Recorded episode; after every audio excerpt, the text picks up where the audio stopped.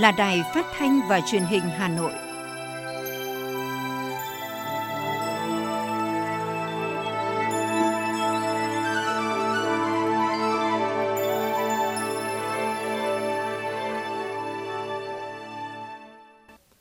Quang Minh và Thu Thảo xin kính chào quý vị và các bạn. Bây giờ là chương trình thời sự của Đài Phát thanh và Truyền hình Hà Nội. Chương trình tối nay thứ tư, ngày 14 tháng 12 có những nội dung chính sau đây.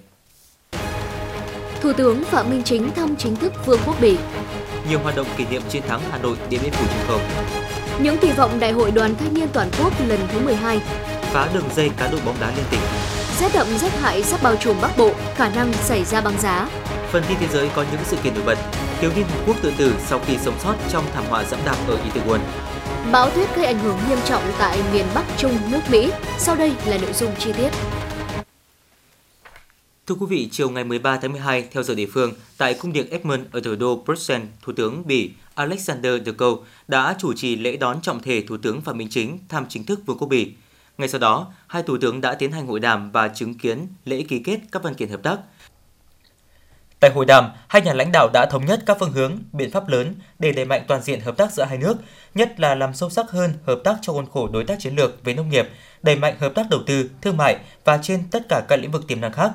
khuyến khích các cơ quan và doanh nghiệp hai nước tiếp tục triển khai đầy đủ, hiệu quả Hiệp định Thương mại Tự do Việt Nam EU. Thủ tướng Phạm Minh Chính đề nghị Bỉ sớm hoàn tất quá trình phê duyệt Hiệp định Bảo hộ Đầu tư EU Việt Nam, khuyến khích các doanh nghiệp Bỉ đầu tư vào những lĩnh vực Bỉ có thế mạnh như chuyển đổi số, năng lượng tái tạo, hệ thống hậu cần, cảng biển, hạ tầng chiến lược. Thủ tướng Alexander De Croo đánh giá cao những nỗ lực của Việt Nam trong chuyển đổi nghề cá bền vững và sẽ chuyển đề nghị đến EC để xem xét gỡ thẻ vàng cho Việt Nam – hai bên nhất trí thúc đẩy cơ chế hợp tác ba bên với các nước châu Phi bằng sự nỗ lực về tài chính và hậu cần của Bỉ để cùng ứng phó với vấn đề an ninh lương thực trên toàn thế giới. Hai bên nhất trí mở rộng hợp tác song phương trong các lĩnh vực quốc phòng, an ninh, giáo dục đào tạo, văn hóa, ứng phó với biến đổi khí hậu.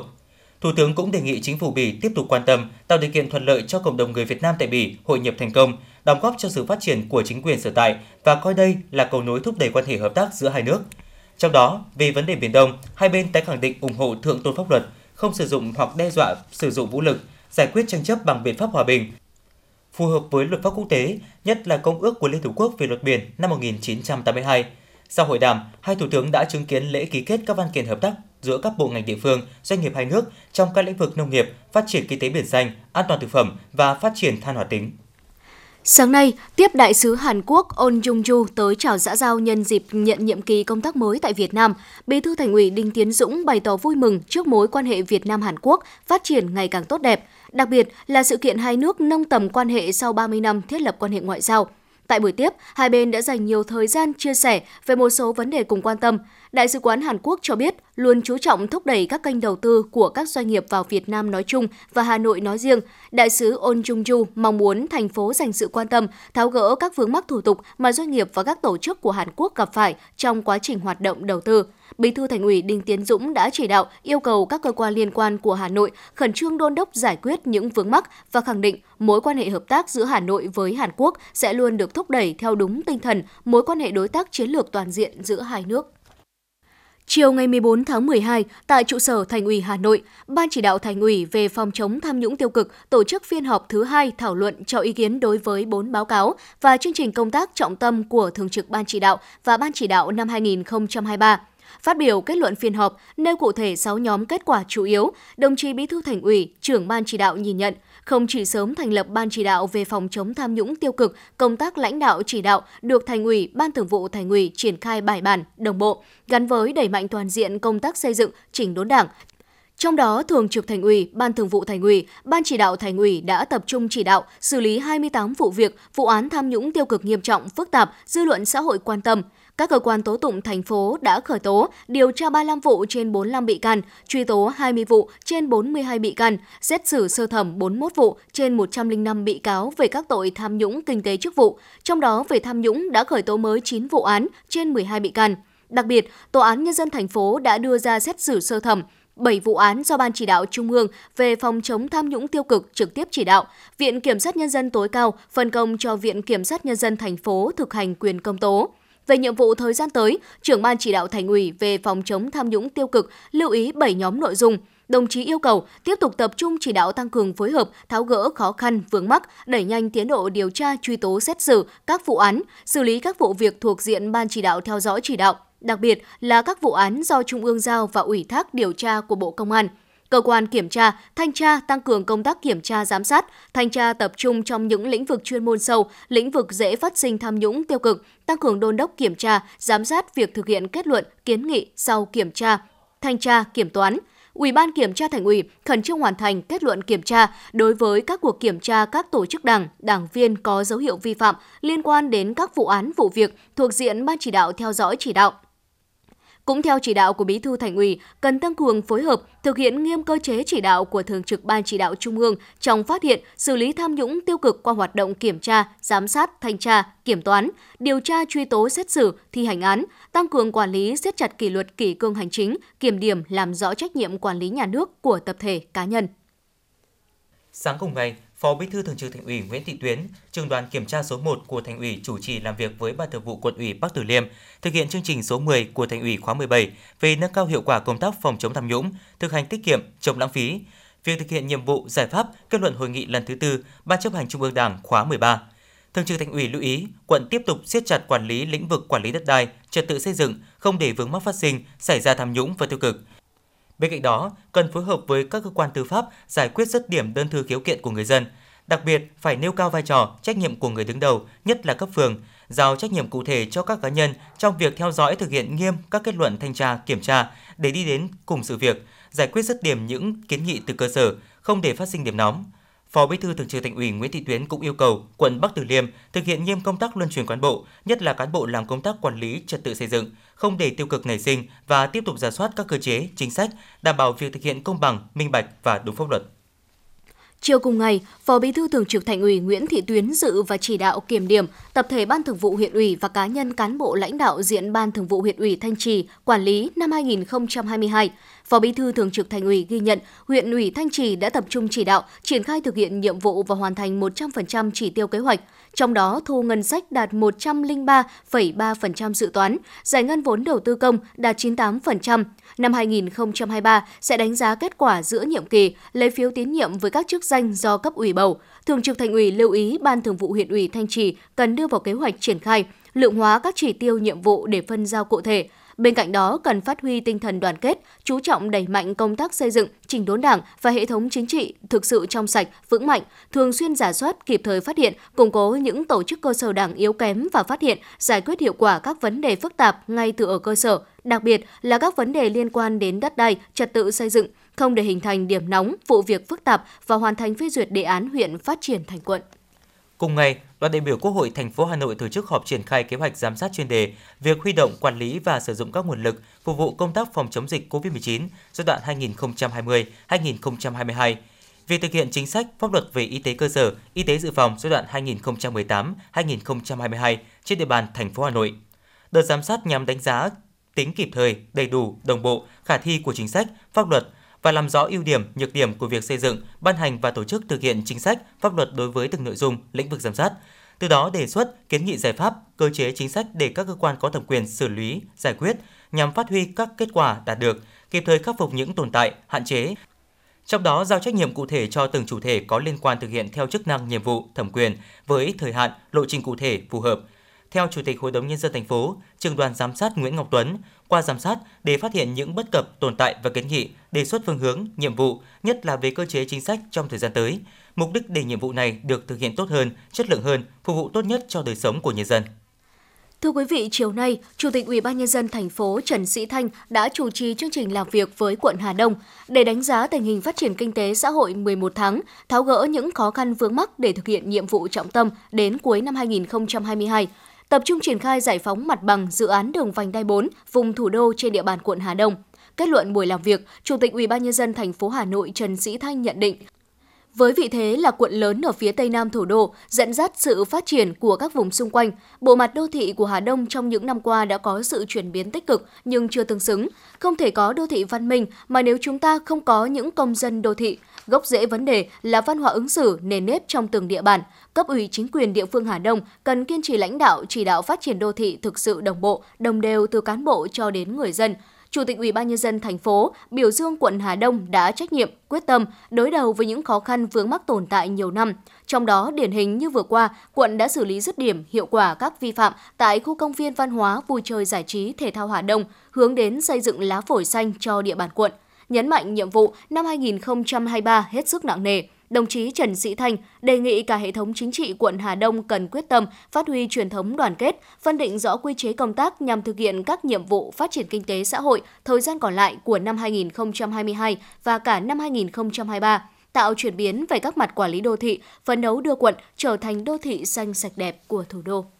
Thưa quý vị và các bạn, sáng nay, dưới sự chủ trì của Phó Bí thư Thành ủy, Chủ tịch Ủy ban nhân dân thành phố Trần Sĩ Thanh, Ủy ban nhân dân thành phố Hà Nội đã tổ chức hội nghị tiếp xúc đối thoại doanh nghiệp năm 2022. Dự hội nghị có các Phó Chủ tịch Ủy ban nhân dân thành phố Hà Minh Hải, Nguyễn Mạnh Quyền, lãnh đạo 21 sở ngành và đại diện các ngân hàng thương mại, tập đoàn, hiệp hội và 60 doanh nghiệp trên địa bàn thành phố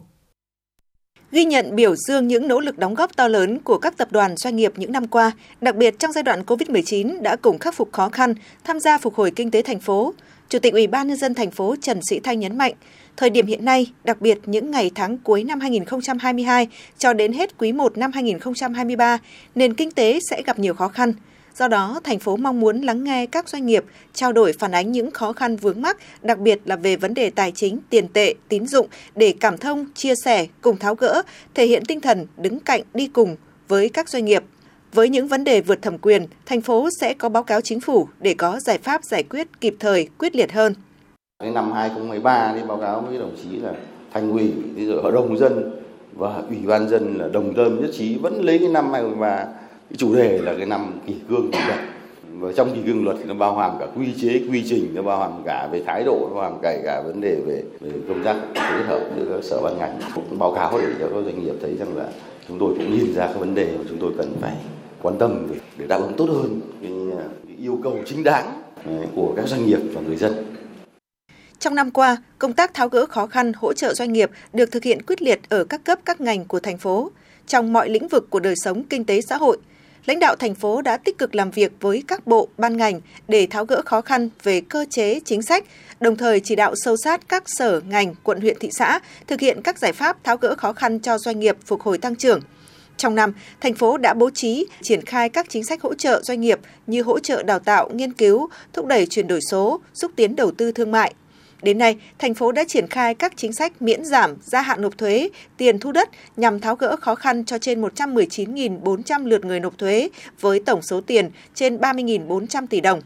Đánh giá cao sự hỗ trợ của thành phố đối với cộng đồng doanh nghiệp, bà Đinh Thị Thúy, Tổng Giám đốc Công ty Cổ phần Misa cho biết. Chúng tôi cũng thấy rằng các cái hoạt động à, của thành phố Hà Nội hỗ trợ rất là à, hữu ích, tổ chức thường xuyên các cái hoạt động về giao thương, kết nối cũng như các cái hội trợ triển lãm hay là các cái chương trình à, cà phê talk show để mà chia sẻ những cái kinh nghiệm thì bản thân phía MISA cũng luôn luôn sẵn sàng tham gia đồng hành. Trong phần lớn thời gian của hội nghị, đại diện các hiệp hội và doanh nghiệp tập trung nêu những khó khăn vướng mắc và giải pháp tháo gỡ để cùng thành phố thực hiện. Đại diện các doanh nghiệp đề nghị thành phố tiếp tục miễn giảm thuế, tiền thuế đất năm 2023, thuế thu nhập để duy trì hoạt động kinh doanh của doanh nghiệp, sớm hoàn thuế giá trị gia tăng với doanh nghiệp đã đủ hồ sơ, ban hành mức lãi suất cho vay hợp lý năm 2023 vì biên lợi nhuận của các doanh nghiệp hiện nay rất thấp thành phố cần kiến nghị với các cơ quan trung ương ban hành chính sách và kế hoạch hỗ trợ dài hơi hơn như giảm, giãn, gia hạn thuế, giảm lãi suất chi phí sản xuất kinh doanh, các chính sách phát triển thị trường nội địa, thúc đẩy kết nối doanh nghiệp trong nước, hình thành các chuỗi liên kết hợp tác giữa doanh nghiệp FDI, doanh nghiệp nhỏ và vừa, doanh nghiệp làng nghề, doanh nghiệp khởi nghiệp, đẩy mạnh hoạt động chuyển đổi số, đặc biệt công tác về thúc đẩy bán hàng thương mại điện tử. Đại diện các doanh nghiệp mong muốn thành phố có các chương trình an sinh xã hội, hỗ trợ người lao động gắn bó lâu dài với doanh nghiệp, đề xuất chính phủ hỗ trợ cho doanh nghiệp tiếp cận nguồn vốn từ các gói cứu trợ hỗ trợ nhanh, tăng tốc độ giải ngân, giảm lãi suất cho vay trong phạm vi có thể. Cùng với đó, các cơ quan chức năng có giải pháp cấp bách để ngay trong tháng 12 năm 2022 và tháng 1 năm 2023 đưa nguồn vốn tín dụng vừa nới zoom sớm đến với doanh nghiệp – đặc biệt doanh nghiệp nhỏ, doanh nghiệp sử dụng nhiều lao động, doanh nghiệp sản xuất hàng hóa, dịch vụ thiết yếu. Phát biểu kết luận hội nghị, Chủ tịch Ủy ban nhân dân thành phố Trần Sĩ Thanh cho biết, những vấn đề thuộc thẩm quyền của thành phố được nêu trong các ý kiến tại hội nghị. Các đơn vị sở ngành sẽ giả soát lại, sớm có văn bản trả lời cho các đơn vị. Chủ tịch Ủy ban nhân dân thành phố Trần Sĩ Thanh cho biết. Chúng ta lúc này là phải, phải xử lý vấn đề với doanh nghiệp vừa là tình cảm nhưng vừa là trách nhiệm vừa lương tâm thì đề nghị các đồng chí các doanh nghiệp ngân hàng thương mại nhà nước hay cổ phần cũng thế thôi lúc này chúng ta phải đoàn kết lại để giúp doanh nghiệp giúp đỡ doanh nghiệp là giúp mình và phải quyết liệt quyết tâm Hiểu được mong muốn, nguyện vọng và yêu cầu từ các doanh nghiệp, thành phố sẽ tiếp tục giả soát, thực hiện quyết liệt hơn trong cải cách hành chính, đặc biệt công tác phối kết hợp giữa các sở ngành, nâng cao chất lượng cán bộ cơ sở, cải thiện môi trường đầu tư kinh doanh, quyết liệt và kịp thời hơn nữa trong tháo gỡ khó khăn, hỗ trợ đồng hành cùng doanh nghiệp. Chương trình chính luận nghệ thuật đặc biệt kỷ niệm 50 năm chiến thắng Hà Nội Điện Biên Phủ trên không với 3 điểm cầu: cột cờ Hà Nội, đài tưởng niệm Khâm Thiên và trận địa tên lửa chèm.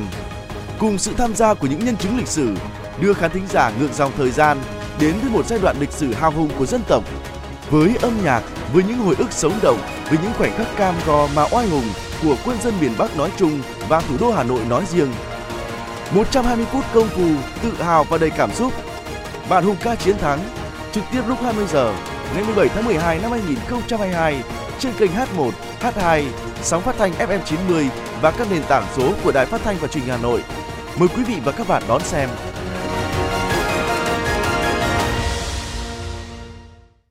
Quý vị, nhân kỷ niệm 50 năm chiến thắng Hà Nội Điện Biên Phủ trên không, sáng nay Ủy viên Ban Thường vụ Thành ủy Nguyễn Lan Hương, Chủ tịch Ủy ban Mặt trận Tổ quốc thành phố đã đến thăm, tặng quà một số cá nhân tiêu biểu và gia đình chính sách tại huyện Thanh Hoài. Chủ tịch Mặt trận thành phố Nguyễn Lan Hương đã đến thăm ông Nguyễn Hữu Khước, trực tiếp chiến đấu trong chiến dịch Hà Nội Điện Biên Phủ trên không tháng 12 năm 1972 tại trận địa chèm, thăm gia đình bà Nguyễn Thị Hoàn là vợ liệt sĩ Hoàng Hoa Du đã anh dũng hy sinh trong 12 ngày đêm oanh liệt hào hùng bày tỏ tri ân sâu sắc những chiến công oanh liệt mà các nhân chứng lịch sử đã góp phần tạo nên, đồng chí Nguyễn Lan Hương khẳng định Đảng bộ, chính quyền thành phố và các thế hệ được sống trong hòa bình luôn biết ơn, ghi nhớ tinh thần của chiến thắng Điện Biên Phủ trên không, thăm hỏi sức khỏe và đời sống các gia đình. Chủ tịch Mặt trận thành phố đề nghị cấp ủy chính quyền huyện Thanh Oai thường xuyên quan tâm chăm lo, thực hiện tốt chính sách đền ơn đáp nghĩa. Hồi ức về 12 ngày đêm bảo vệ bầu trời Hà Nội cuối năm 1972 của các phi công Việt Nam trong chiến dịch Hà Nội đi Biên Phủ trên không một lần nữa được khơi dậy tại triển lãm Từ mặt đất đến bầu trời diễn ra sáng nay tại Hoàng Thành Thăng Long. Triển lãm giới thiệu hơn 100 tài liệu gồm hai chủ đề B52 Hà Nội không bất ngờ và Từ mặt đất đến bầu trời. Thông qua triển lãm, công chúng hiểu rõ hơn về thế trận phòng không mà quân và dân Hà Nội và các tỉnh miền Bắc Việt Nam đã chuẩn bị chiến đấu đánh bại cuộc tập trận đường không chiến lược với mật danh Linear Parker 2 của Mỹ. Tại triển lãm cũng diễn ra chương trình tọa đàm, giao lưu cùng những nhân chứng lịch sử, những phi công chiến đấu quả cảm, anh dũng của phi đội bay đêm đánh B-52 Mỹ. Đồng thời, ban tổ chức cũng ra mắt giới thiệu cuốn sách 108 phi công chiến đấu Việt Nam và cuốn sách Hầm chỉ huy tác chiến Bộ Tổng tham mưu trong khu di sản Hoàng Thành Thăng Long. Triển lãm diễn ra đến hết tháng 1 năm 2023. Thông tin từ Bảo tàng Lịch sử Quốc gia, Bộ Văn hóa Thể thao và Du lịch ngày hôm nay cho biết, Bảo tàng sẽ phối hợp với Cục Lưu trữ Văn phòng Trung ương Đảng tổ chức trưng bày chuyên đề Máu và Hoa Hà Nội 12 ngày đêm nhân kỷ niệm 50 năm chiến thắng Hà Nội Điện Biên Phủ trên không – Trưng bày sẽ giúp công chúng hiểu sâu sắc hơn sự khốc liệt của cuộc tập kích chiến lược bằng B-52 của đế quốc Mỹ, giá trị của niềm tin, sự đoàn kết quân dân một lòng quyết tâm vượt lên những đau thương, mất mát, sự đổ máu hy sinh làm nên đại hoa chiến thắng để có được thủ đô Hà Nội, thành phố vì hòa bình hôm nay. Trưng bày gồm 3 phần, tầm nhìn chiến lược, Hà Nội 12 ngày đêm, máu và hoa và hoa và chiến thắng. Ban tổ chức hy vọng thông qua các tư liệu hình ảnh, hiện vật, câu chuyện của nhân chứng lịch sử, trưng bày chuyên đề giúp cho công chúng, đặc biệt là thế hệ trẻ, hiểu thêm về cuộc sống chiến đấu của người Hà Nội trong những tháng ngày khói lửa, một Hà Nội kiên cường, lạc quan, tin tưởng vào thắng lợi cuối cùng của cuộc chiến tranh chính nghĩa. Nhân dịp này, trưng bày sách báo với chủ đề Vang mãi bản hùng ca Hà Nội, Điện Biên Phủ trên không và giao lưu nhân chứng lịch sử, sự kiện lịch sử đã diễn ra tại Trung tâm Văn hóa Thông tin và Thể thao quận Đống Đa, số 22 Đặng Tiến Đông, Đống Đa. Đây là hoạt động do Sở Văn hóa và Thể thao Hà Nội phối hợp với Ủy ban nhân dân quận Đống Đa chỉ đạo, giao thư viện Hà Nội, Trung tâm Văn hóa, Thông tin và Thể thao quận Đống Đa tổ chức. Trưng bày vang mãi bản hùng ca Hà Nội, Điện Biên Phủ trên không có khoảng 500 sách báo tạp chí được tuyển chọn theo bốn nội dung: Đảng và Chủ tịch Hồ Chí Minh lãnh đạo thắng lợi cuộc kháng chiến chống Mỹ cứu nước, đánh bại cuộc tập kích bằng không quân chiến lược của đế quốc Mỹ, Hà Nội 12 ngày đêm chiến đấu và chiến thắng, Hà Nội ngàn năm văn hiến. Các đại biểu và nhân dân thủ đô đã tham gia giao lưu với những nhân chứng lịch sử đã tham gia bảo vệ Hà Nội trong những cuộc kháng chiến.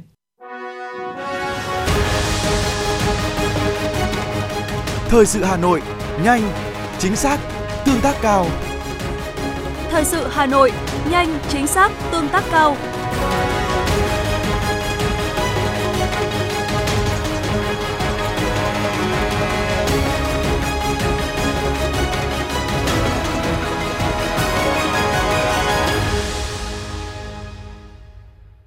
Thưa quý vị, sáng nay tại Hà Nội, Đại hội đại biểu toàn quốc Đoàn Thanh niên Cộng sản Hồ Chí Minh lần thứ 12, nhiệm kỳ 2022-2027 chính thức khai mạc. Phát biểu khai mạc đại hội, Bí thư thứ nhất Trung ương Đoàn khóa 11 Bùi Quang Huy cho biết, Đại hội đại biểu toàn quốc Đoàn Thanh niên Cộng sản Hồ Chí Minh lần thứ 12 là sự kiện chính trị quan trọng, ngày hội lớn của tuổi trẻ Việt Nam. Đại hội là chủ đề thu hút sự quan tâm rất lớn của nhân dân và tuổi trẻ cả nước – Bí thư thứ nhất Trung ương Đoàn khóa 11 Bùi Quang Huy nhấn mạnh, Đại hội đoàn toàn quốc lần thứ 12 là đại hội của khát vọng tiên phong, đoàn kết, bản lĩnh sáng tạo, Đại hội có nhiệm vụ đánh giá kết quả công tác đoàn và phong trào thanh thiếu nhi nhiệm kỳ 2017-2022, xây dựng mục tiêu, nhiệm vụ, giải pháp công tác đoàn và phong trào thanh thiếu nhi nhiệm kỳ 2022-2027, thảo luận cho ý kiến về điều lệ Đoàn Thanh niên Cộng sản Hồ Chí Minh sửa đổi, bổ sung và bầu Ban chấp hành Trung ương Đoàn khóa 12 với vinh dự và trách nhiệm trước tuổi trẻ cả nước, Ban chấp hành Trung ương Đoàn đề nghị các đại biểu tập trung trí tuệ và sức lực góp phần vào thành công chung của đại hội. Đại hội đã bầu đoàn chủ tịch gồm 19 đồng chí, bầu đoàn thư ký đại hội gồm 5 đồng chí, bầu ban thẩm tra tư cách đại biểu gồm 21 đồng chí, trình bày dự thảo chương trình Đại hội đại biểu toàn quốc Đoàn Thanh niên Cộng sản Hồ Chí Minh lần thứ 12. Bí thư Thường trực Trung ương Đoàn khóa 11 Nguyễn Ngọc Lương cho biết, Đại hội diễn ra trong 2,5 ngày, từ ngày 14 đến 16 tháng 12 với 5 phiên làm việc, bắt đầu từ sáng ngày 14 tháng 12. Phiên thứ ba, phiên trọng thể đại hội được tổ chức vào sáng ngày 15 tháng 12, dự kiến sẽ có 200 đại biểu khách mời tham gia phiên trọng thể. Đại hội tiến hành phiên bế mạc vào sáng ngày 16 tháng 12. Thưa quý vị và các bạn, về dự đại hội đại biểu toàn quốc Đoàn Thanh niên Cộng sản Hồ Chí Minh, ngày hội lớn của thanh niên Việt Nam, các đại biểu gửi gắm nhiều nguyện vọng, đề xuất tâm huyết với tổ chức đoàn vì sự phát triển toàn diện của thanh niên và mục tiêu đóng góp vào công cuộc xây dựng, bảo vệ đất nước. Đại biểu Hồ Thủy Tiên, Bí thư Chi đoàn Báo Kinh tế Đô thị, đại biểu Đoàn thành phố Hà Nội chia sẻ, Đại hội đoàn toàn quốc lần thứ 12 là một sự kiện chính trị quan trọng của tuổi trẻ Việt Nam, đánh dấu những nỗ lực, thành tiệu của tổ chức đoàn và phong trào thanh thiếu nhi trong 5 năm vừa qua. Đại hội lần này tập hợp được những gương mặt thanh niên tiêu biểu của cả nước, Mỗi đại biểu về dự đại hội đều mang cho mình một bầu nhiệt huyết, lý tưởng sống cao đẹp và khát vọng công hiến của tuổi trẻ. Thủy Tiên kỳ vọng và tin tưởng đại hội lần này sẽ đề ra được phương hướng, nhiệm vụ, xây dựng được chương trình hành động thu hút, tập hợp được thanh niên tham gia đóng góp cho công cuộc xây dựng và sự phát triển đất nước. Từ đó sẽ khích lệ được tinh thần xung kích, sức sáng tạo, sức công hiến của tuổi trẻ. Cá nhân tôi thì cảm thấy rất là ấn tượng bởi vì là đại hội đã được tổ chức với một cái tinh thần là đại hội không giấy tờ Uh, và được ờ, áp dụng ờ, công nghệ chuyển đổi số cách triệt để và điều này thì nó đem lại một cái không khí ờ, tươi mới phấn khởi cho các đại biểu tham dự đại hội. Tôi kỳ vọng và tin tưởng rằng là đại hội lần này sẽ đề ra được những cái phương hướng, nhiệm vụ và những cái chương trình hành động làm sao để mà thu hút và tập hợp thanh niên tham gia vào công cuộc xây dựng và phát triển đất nước và từ đó sẽ khích lệ được cái tinh thần cống hiến sức trẻ và phát huy được cái sức sáng tạo của tuổi trẻ. Trước những yêu cầu đổi mới của xã hội và yêu cầu tự thân của tổ chức đoàn, anh Nguyễn Đức Tiến, Phó Bí thư Thường trực Thành đoàn Hà Nội cho rằng, đòi hỏi chất lượng tổ chức đoàn càng phải nâng lên và đoàn phải tự làm mới về làm sao hấp dẫn thu hút được nhiều thanh niên. Khi có được những thanh niên yếu tố tham gia cơ quan lãnh đạo tổ chức đoàn sẽ tăng tính hấp dẫn cho đoàn, nhất là họ sẽ là những tấm gương tiêu biểu, thanh niên nhìn vào phấn đấu, học tập theo từ đó đưa ra những chủ trương, quyết sách, chủ trương đúng đắn phù hợp với thanh niên trong giai đoạn hội nhập, anh Nguyễn Đức Tiến cho biết. Chúng tôi cũng mong muốn ờ, và kỳ vọng là bên cạnh những cái uh, nhiệm vụ cụ thể, các cái chỉ tiêu, các cái phương hướng đã được Ban chấp hành Trung ương Đoàn khóa 11 để chuẩn bị để trình với đại hội. Đấy thì cái mong muốn lớn nhất đó là uh, tổ chức đoàn chúng ta sẽ tiếp tục là tạo dựng và xây dựng được những môi trường phù hợp đấy, và nó thực sự là hữu ích để thế hệ thanh niên Ờ, trong thời đại mới đặc biệt là thế hệ Gen Z có nhiều cái điều kiện được cống hiến hơn ờ, cho cộng đồng ờ, và cho xã hội thứ hai là hiện nay thì cái nhu cầu về việc làm nhu cầu về đổi mới sáng tạo về khởi nghiệp đấy là cái nhu cầu tự thân và chính đáng thì chính vậy các bạn có mong muốn là tổ chức đoàn chúng ta thì ngày càng phải đi vào những cái hoạt động nó thực chất nó hiệu quả và nó mang lại những cái giá trị hết sức là cụ thể và tích cực cho cộng đồng, cho xã hội. Đại úy Cầm Bá Thành, chính trị viên phó, bí thư chi đoàn đồn biên, phòng cửa khẩu Lóng Sập, đoàn thanh niên tỉnh Sơn La chia sẻ, rất vinh dự và tự hào khi được đại diện cho tuổi trẻ Sơn La về với đại hội. Thời gian vừa qua, anh cùng cán bộ, chiến sĩ đồn biên phòng cùng với cấp ủy, chính quyền địa phương và nhân dân các dân tộc nơi biên giới đã ra sức gìn giữ bản sắc văn hóa của dân tộc. Qua đó, có phần bảo vệ vững chắc bờ cõi non sông trong thời kỳ đất nước mở cửa và hội nhập mạnh mẽ ra thế giới. Chia sẻ kỳ vọng với đại hội, đại úy Cầm Bá Thành cho biết. Về dự đại hội thì cá nhân tôi ờ, kỳ vọng là trong nhiệm kỳ tới, đại hội sẽ đề ra được nhiều chủ trương, các giải pháp hiệu quả để phát huy hơn nữa ờ, vai trò của tuổi trẻ trong ờ, công tác bảo vệ chủ quyền lãnh thổ, an ninh biên giới quốc gia, giữ vững an ninh chính trị, trật tự an toàn xã hội ở khu biên giới. Có nhiều các đề án, chương trình để xóa đói giảm nghèo, giúp dân phát triển kinh tế văn hóa xã hội, củng cố hệ thống chính trị ở các vùng biên giới hải đảo của Tổ quốc, Ờ, góp phần xây dựng nền biên phòng toàn dân ờ, gắn với thế trận quốc phòng toàn dân và thế trận an ninh nhân dân ngày càng vững chắc. Đến với Đại hội đoàn toàn quốc lần thứ 12, nhiều đại biểu trẻ mang nhiều tâm huyết và mong ước của thế hệ Gen Z. Trong đó, Trần Ngọc Vân Trang, học sinh lớp 11, trường Trung học phổ thông chuyên Phan Bội Châu, tỉnh Nghệ An, chính là một trong những đại biểu trẻ nhất. Chia sẻ về kỳ vọng, Trang mong muốn đại hội sẽ đề ra được những phương hướng, tận dụng sức ảnh hưởng mạnh mẽ của khoa học công nghệ trong việc triển khai các phong trào đoàn. Nhiệm kỳ mới sẽ có nhiều giải pháp nhằm bắt kịp xu thế của thời đại 4.0, có thể tiếp cận đoàn viên thanh niên một cách gần hơn và sâu hơn, góp phần lan tỏa tinh thần, khát vọng, tiên phong, bản lĩnh, đoàn kết và sáng tạo của tuổi trẻ Việt Nam. Em nghĩ là mình sẽ phải mình sẽ làm từ những việc nhỏ như là mình sẽ phải uh, phối hợp với uh, đoàn trường hay là thanh đoàn hay tỉnh đoàn để tuyên truyền và phổ biến rộng rãi những cái hoạt động mà trung ương đoàn từ đoàn các cấp phát động về ờ, đối với các bạn học sinh và em nghĩ là mình sẽ cũng phải ờ, lan tỏa đến các bạn cái tinh thần, cái nhiệt huyết để hoạt động đoàn ấy bởi vì em thấy có rất là nhiều bạn học sinh bây giờ, các bạn, tuy các bạn đã kết nạp đoàn, nhưng cái nhiệt huyết về các bạn đối với các công tác đoàn nó chưa được khơi dậy ạ. Về dự đại hội, các đại biểu cũng mong muốn tổ chức đoàn tiếp tục đổi mới để thực sự giữ vai trò là bạn đồng hành, định hướng, tạo điều kiện để thanh niên tiếp tục cố gắng, có cơ hội phấn đấu nhiều hơn để đóng góp xứng đáng vào sự phát triển chung của đất nước.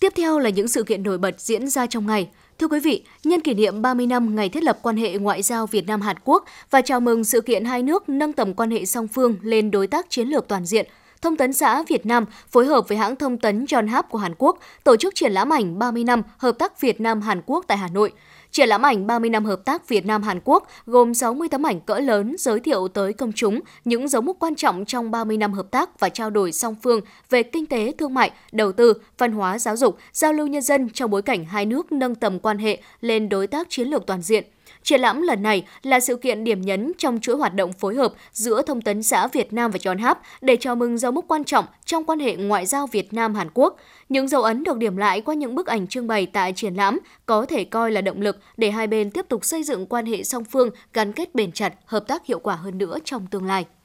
Sáng nay, tại Trung tâm Lưu trữ Quốc gia 1 khai mạc triển lãm mang tên Cầu Long Biên chứng nhân lịch sử. Triển lãm được phối hợp với Viện Viễn Đông Bắc Cổ, Pháp tại Hà Nội, Đại sứ quán Pháp tại Việt Nam và Lưu trữ Quốc gia Pháp tổ chức. Triển lãm giới thiệu hơn 100 bản vẽ, tài liệu lưu trữ về hình ảnh cây cổ Long Biên từ năm 1898 đến năm 1975, trong đó có rất nhiều tài liệu lần đầu tiên được công bố. Ngoài ra, còn trưng bày các bức tranh, ảnh và hiện vật của những nhiếp ảnh gia, các cá nhân trong và ngoài nước trao tặng, góp phần vẽ nên một bức tranh đa sắc về một cây cầu đặc biệt qua hai thế kỷ. Được bố cục theo dòng thời gian, cây cầu sinh ra từ ý tưởng điên rồ, bên cầu Long Biên, ký ức cầu Long Biên trong chúng ta, triển lãm tái hiện việc xây dựng, mở rộng, sửa chữa và đời sống bên cây cầu cũng như ký ức về cây cầu trong suốt chiều dài lịch sử. Riêng phần trưng bày ký ức cầu Long Biên trong chúng ta, Trung tâm Lưu trữ Quốc gia 1 đã phát động chương trình hiến tặng, đóng góp hình ảnh, tư liệu cho triển lãm từ tháng 10. Ban tổ chức kỳ vọng triển lãm sẽ cung cấp cho những cơ quan quản lý di sản, người nghiên cứu và đông đảo công chúng những tài liệu có giá trị về cây cầu lịch sử, một phần của Hà Nội, đồng thời tạo nên một không gian khám phá di sản ký ức cho đông đảo cộng đồng. Thưa quý vị và các bạn, những thanh âm vang vọng giữa núi rừng của từng âm sắc, từng tiếng chiêng đã gắn chặt với đời sống tâm linh, tình cảm của bà con dân tộc Mường, huyện Quốc Oai từ bao đời nay. Để giữ gìn văn hóa cổng chiêng của người Mường, hai xã Đông Xuân và Phú Mãn, Ủy ban nhân dân huyện Quốc Oai đã có nhiều giải pháp bảo tồn, phục hồi nét văn hóa truyền thống này. Hiện nay, trên địa bàn hai xã Đông Xuân và Phú Mãn của huyện Quốc Oai có 18 bộ chiêng với trên 170 chiêng lớn, nhỏ, Hai xã có 3 đội cồng chiêng với khoảng gần 50 thành viên. Huyện Quốc Oai đã triển khai thực hiện đề án 12 của huyện về việc phát huy, giữ gìn văn hóa dân tộc Mường. Văn hóa cồng chiêng, Ủy ban dân huyện đã giao cho Văn phòng Hội đồng Nhân dân, Ủy ban dân bộ phận phụ trách dân tộc và cấp ủy, chính quyền các địa phương chủ động tuyên truyền, giáo dục sâu rộng trong đồng bào, ý thức giữ gìn, bảo tồn, phát huy giá trị văn hóa cổng chiêng. Ủy ban dân huyện Quốc Oai cũng phối hợp chặt chẽ với các địa phương, các già làng, trưởng bản khảo sát và thống kê số lượng cồng chiêng hiện có của đội cồng chiêng và chiêng cổ trong dân, mở các lớp tập huấn nghiệp vụ sưu tầm giữ gìn bảo tồn văn hóa cồng chiêng cho cán bộ cấp xã, thôn, bản. Ngoài ra, huyện còn mời chuyên gia am hiểu sâu sắc về văn hóa và kỹ thuật cổng chiêng để tập huấn cho các đội, từ đó các thành viên có thể đánh đúng kỹ thuật và ngày càng hay hơn. Đặc biệt, huyện Quốc Oai đã mở được 6 lớp tập huấn truyền dạy cổng chiêng trong đồng bào dân tộc thiểu số, thu hút trên 300 lượt học viên nhiều lứa tuổi khác nhau cùng tham gia. Hai xã Đông Xuân và Phú Mãn thành lập được các câu lạc bộ cổng chiêng và dân ca, đặc biệt thôn Lập Thành, thôn Cửa Khâu, xã Đông Xuân và thôn Đồng Vỡ, xã Phú Mãn thành lập được câu lạc bộ cồng chiêng trẻ với các thành viên trong độ tuổi học sinh phổ thông. Huyện cũng mua mới 6 bộ cồng chiêng, mua sắm 100% trang phục mới cho các thành viên của các câu lạc bộ để tham gia biểu diễn tại các liên hoan trong và ngoài huyện. Hàng năm Quốc Oai còn tổ chức các hoạt động giao lưu cồng chiêng với các huyện bạn như Ba Vì, Thạch Thất.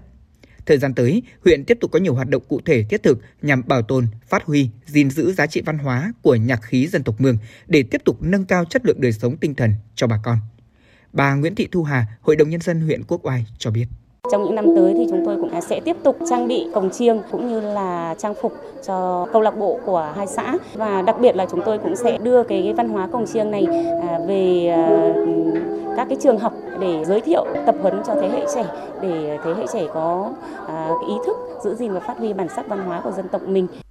Xã Đông Xuân hiện có trên 80% người là dân tộc Mường, ý thức được tầm quan trọng của việc bảo tồn, phát huy giá trị văn hóa truyền thống cồng chiêng của người dân tộc Mường. Đảng ủy, chính quyền địa phương luôn quan tâm tuyên truyền, nâng cao nhận thức trong bà con dân tộc Mường, phải giữ gìn bản sắc văn hóa của dân tộc mình, đồng thời tạo điều kiện mua sắm chương mới cho bà con tập luyện. Ông Bùi Văn Long, Phó Chủ tịch Ủy ban dân xã Đồng Xuân nói: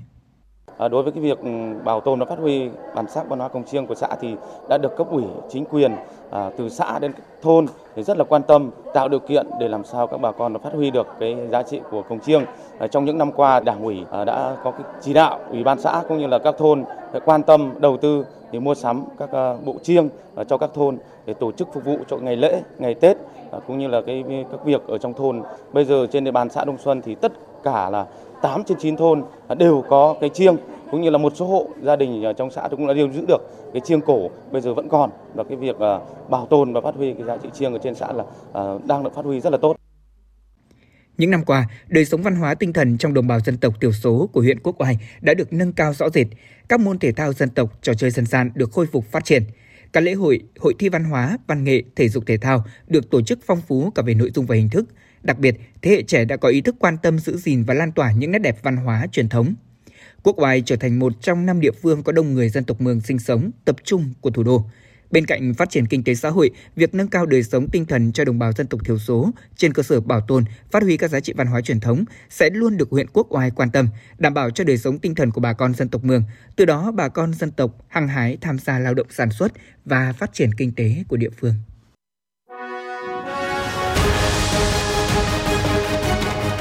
Thời sự Hà Nội, nhanh, chính xác, tương tác cao. Thời sự Hà Nội, nhanh, chính xác, tương tác cao.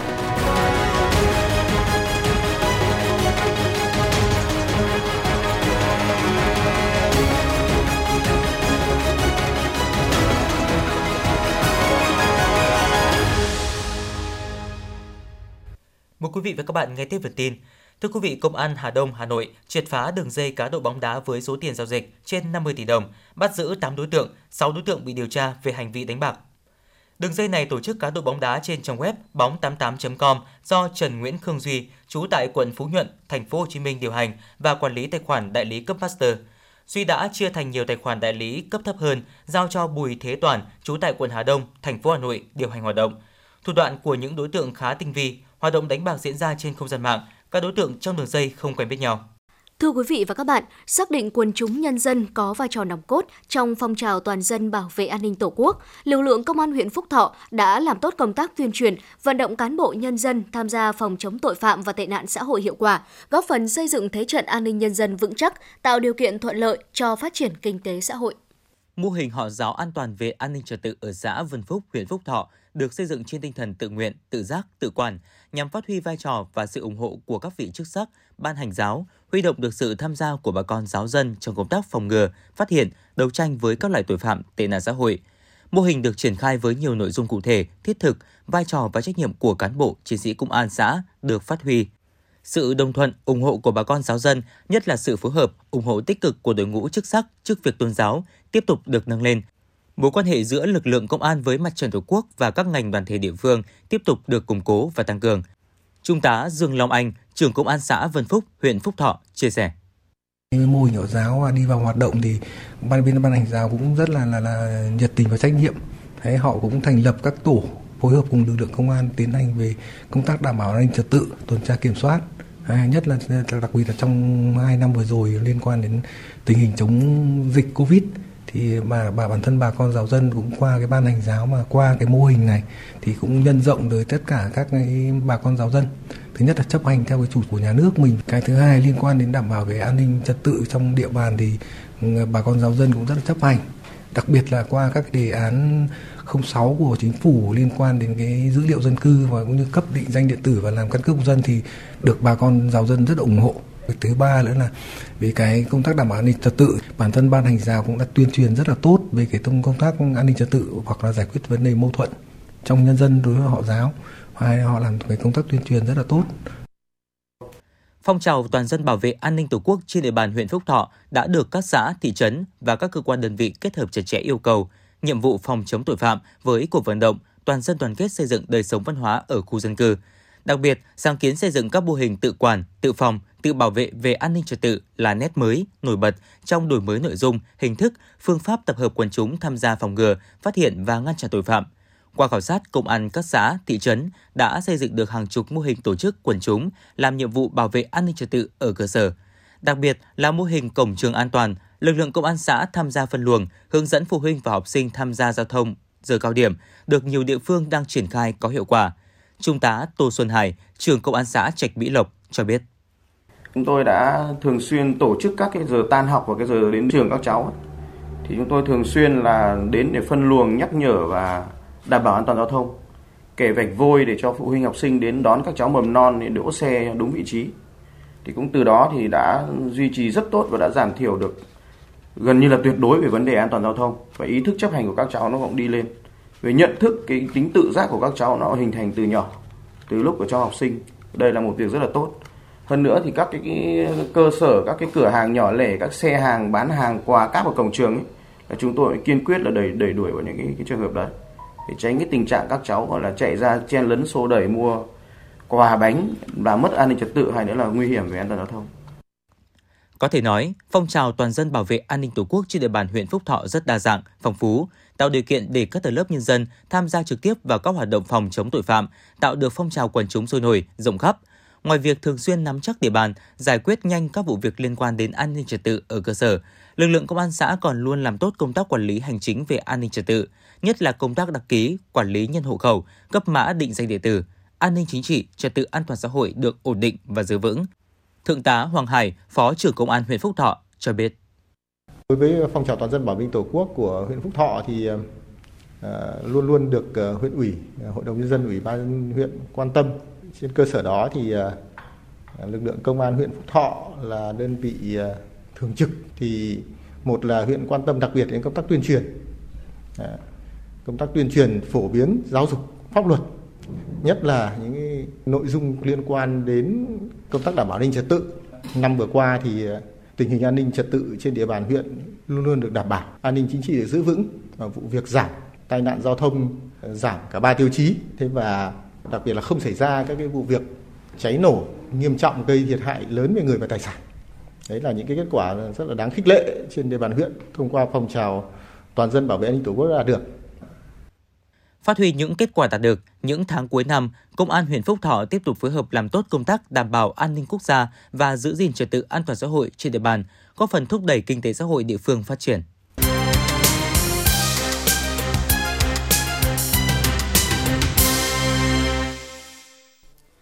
Quý vị và các bạn đang nghe chương trình thời sự của Đài Phát thanh Truyền hình Hà Nội. Phần tin thế giới sẽ tiếp nối chương trình. Thưa quý vị, hội nghị thượng đỉnh Mỹ châu Phi được tổ chức 3 ngày, tập trung thảo luận về khủng hoảng khí hậu, tác động của cuộc xung đột Ukraine với châu Phi. Đồng thời, hội nghị thượng đỉnh Mỹ châu Phi cũng là cơ hội để Mỹ và các quốc gia châu Phi tăng cường thúc đẩy quan hệ. Tổng thống Mỹ dự kiến sẽ công bố sự ủng hộ của Mỹ đối với việc châu Phi trở thành thành viên thường trực của nhóm G20, cũng như sự hiện diện nhiều hơn của châu Phi tại các tổ chức quốc tế. Một khoản viện trợ lớn của Mỹ cho châu Phi đã được công bố trước khi hội nghị diễn ra. Vương quốc Anh đã trải qua những cuộc đình công rộng rãi nhất trong khu vực công trong hơn một thập kỷ vừa qua. Riêng trong tháng 10, 417.000 ngày làm việc trong khu vực công đã bị mất do đình công. Trước đó vào tháng 11 năm 2011, gần 1 triệu công nhân người lao động đã tham gia đình công tại Anh nhằm phản đối những biện pháp thắt lưng buộc bụng. Con số trong tháng 10 năm 2021 cao hơn đáng kể so với 209.000 người vào tháng 9, khi một số vụ đình công bị hoãn lại do nữ hoàng Elizabeth đệ nhị qua đời. Thưa quý vị, Azerbaijan kêu gọi Liên Hợp Quốc can thiệp khi căng thẳng Nagorno-Karabakh leo thang. Lời kêu gọi trên được đưa ra trong bối cảnh lo ngại ngày càng tăng về một cuộc xung đột quân sự mới khi Baku cáo buộc Armenia đang triển khai vũ khí dọc theo tuyến đường duy nhất ra vào khu vực, nhưng Jereman đáp lại rằng Azerbaijan đang tạo cớ. Khoảng 10.000 cảnh sát sẽ được huy động để giữ trật tự an ninh công cộng trong và ngoài thủ đô Paris vào ngày hôm nay sau khi đội tuyển Pháp tranh đấu với đội tuyển Maroc để giành vé vào trận chung kết World Cup năm 2022. Động thái này được đưa ra để ngăn chặn những mối đe dọa khủng bố có thể xảy ra và đảm bảo trật tự công cộng, đồng thời cho biết thêm rằng giao thông trên đại lộ Champs-Élysées sẽ không bị phong tỏa, song nhiều nhà ga của hệ thống tàu điện ngầm Paris sẽ bị đóng cửa. Một thiếu niên sống sót sau thảm họa dẫm đạp ở Itaewon vừa được tìm thấy trong tình trạng đã chết với dấu hiệu tự tử rõ ràng. Cảnh sát cho biết không tìm thấy thư tuyệt mệnh và cũng không có dấu hiệu bất thường nào ở hiện trường. Theo thông tin ban đầu, cậu là một trong những người sống sót sau thảm họa dẫm đạp ở Itaewon ngày 29 tháng 11, khiến 158 người thiệt mạng. Cậu mất hai người bạn sau khi cả nhóm cũng đến đây chơi trong đêm Halloween. Cảnh sát đang tìm hiểu nguyên nhân chính xác khiến cậu tự vẫn. Các quan chức ngành giáo dục và gia đình cho biết cậu đã được tư vấn tâm lý ở bệnh viện và trường học để vượt qua tình trạng sang chấn tâm lý. Một cơn bão mang theo tuyết rơi dày và mưa lạnh buốt đã đổ bộ vào khu vực Northern Plain ở miền Bắc, đồng thời gây rông và lốc xoáy nghiêm trọng tại miền Nam nước Mỹ. Theo truyền thông Mỹ, lốc xoáy xảy ra gần Grapevine đã làm hư hại nhiều tòa nhà và là nguyên nhân dẫn tới một số vụ tai nạn giao thông ở các hạt Wise, Parker và Jack. Tuy nhiên, hiện chưa có thông báo chính thức về những thiệt hại về người và tài sản. Cảnh báo của cơ quan thời tiết quốc gia Mỹ nêu rõ người dân tại những khu vực trên đang trong tình huống nguy hiểm đến tính mạng, trong khi nhiều ngôi nhà lưu động có thể bị hư hại hoàn toàn và những doanh nghiệp địa phương hứng chịu những thiệt hại đáng kể. Theo thông tin mới nhất do giới chức, Cộng hòa Dân chủ Congo công bố, số người thiệt mạng do mưa lớn ở thủ đô Kinshasa của nước này đã lên tới ít nhất là 141 người. Cụ thể, Sở Y tế Công cộng tỉnh Kinshasa cho biết nước mưa lớn đã gây ra lũ lụt và các vụ sạt lở đất, khiến 38.787 hộ gia đình tại tỉnh này bị ngập lụt và khoảng 280 ngôi nhà bị đổ sập. Theo cơ quan khí tượng Hàn Quốc, hôm nay Hàn Quốc trải qua đợt lạnh nhất của mùa đông năm nay với nhiệt độ buổi sáng giảm xuống âm 15 độ C ở một số khu vực trong đất liền. Theo cơ quan trên, đến 6 giờ ngày 14 tháng 12, tuyết đã rơi dày hơn 10 cm ở Jongin, phía nam Seoul. Thời tiết ở Hàn Quốc dự báo vẫn sẽ lạnh cho đến đầu tuần tới.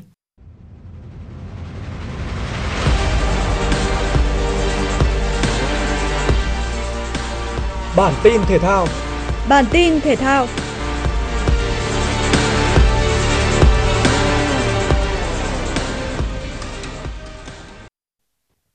Theo dự kiến, Quang Hải sẽ trở về tập trung cùng đội tuyển Việt Nam để chuẩn bị cho AFF Cup 2022 vào 17 hoặc 18 tháng 12.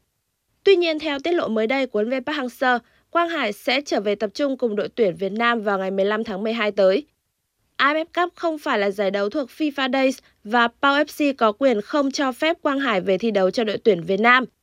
Tuy nhiên, vào ngày 16 tháng 11 vừa qua, đội bóng nước Pháp đã đồng ý để tiền vệ sinh năm 97 trở về tranh tài ở AFF Cup với điều kiện Quang Hải không tham gia quá trình luyện tập và giao hữu trước giải để tránh chấn thương. Với việc về dự AFF Cup 2022, Quang Hải sẽ bỏ lỡ khoảng 4 đến 5 trận đấu của Pau FC trong giai đoạn hậu World Cup 2022. Argentina và Croatia đều lựa chọn lối chơi chắc chắn và thận trọng ở trận bán kết World Cup 2022. Trong nửa đầu hiệp 1, hai đội chơi cân bằng với những đường truyền an toàn. Bước ngoặt chỉ đến ở phút 32 khi Enzo Fernandez bấm bóng để Julian Alvarez phá bẫy việt vị, băng xuống đối mặt với Dominic Livakovic, buộc thủ môn này phải phạm lỗi trong vòng cấm. Trên chấm 11m, Messi đã đánh bại Livakovic với cú sút quyết đoán vào góc chữ A, đưa Argentina vượt lên dẫn trước. Sau bàn mở tỷ số, Messi và các đồng đội tiếp tục có pha lập công nhân đôi cách biệt. Phút thứ 39, hai hậu vệ Croatia đã thay nhau phá bóng lỗi, tạo điều kiện cho Alvarez đi bóng vượt qua Livakovic, ghi bàn nhân đôi cách biệt. Đến phút thứ 69, Messi đi bóng khôn khéo loại bỏ trung vệ Josko Gavido, rồi xoay người kiến tạo như đặt cho Alvarez ấn định chiến thắng 3-0 của trận đấu này. Như vậy Argentina đã vào chung kết World Cup 2022 sau 8 năm chờ đợi. Dự báo thời tiết Trung tâm Dự báo Khí tượng Thủy văn Quốc gia cho biết hiện nay ở phía Bắc có một bộ phận không khí lạnh mạnh đang di chuyển xuống phía Nam. Dự báo khoảng trưa chiều ngày 16 tháng 12, bộ phận không khí lạnh này sẽ ảnh hưởng đến Bắc Bộ, sau đó là ảnh hưởng đến các nơi khác ở Bắc và Trung Trung Bộ, một số nơi thuộc Nam Trung Bộ. Từ ngày 17 tháng 12 ở Bắc Bộ và Bắc Trung Bộ trời chuyển rét đậm rét hại, khu vực từ Quảng Bình đến Quảng Ngãi trời rét. Trong đợt không khí lạnh này, nhiệt độ thấp nhất ở vùng đồng bằng ven biển Bắc Bộ và Bắc Trung Bộ phổ biến từ 8 đến 11 độ C. Khu vực vùng núi và Trung du Bắc Bộ phổ biến từ 3 đến 5 độ C, vùng núi cao có nơi dưới 0 độ C. Khu vực từ Quảng Bình đến Thừa Thiên Huế phổ biến từ 12 đến 15 độ C. Khu vực từ Đà Nẵng đến Quảng Ngãi nhiệt độ từ 16 đến 18 độ C. Quý vị và các bạn vừa nghe chương trình thời sự của Đài Phát thanh và Truyền hình Hà Nội. Chỉ đạo nội dung Nguyễn Kim Kiêm, chỉ đạo sản xuất Nguyễn Tiến Dũng, tổ chức sản xuất Trà My. Chương trình do biên tập viên Thủy Chi, phát thanh viên Quang Minh Thu Thảo cùng kỹ thuật viên Quốc Hàn thực hiện. Thân mến chào tạm biệt.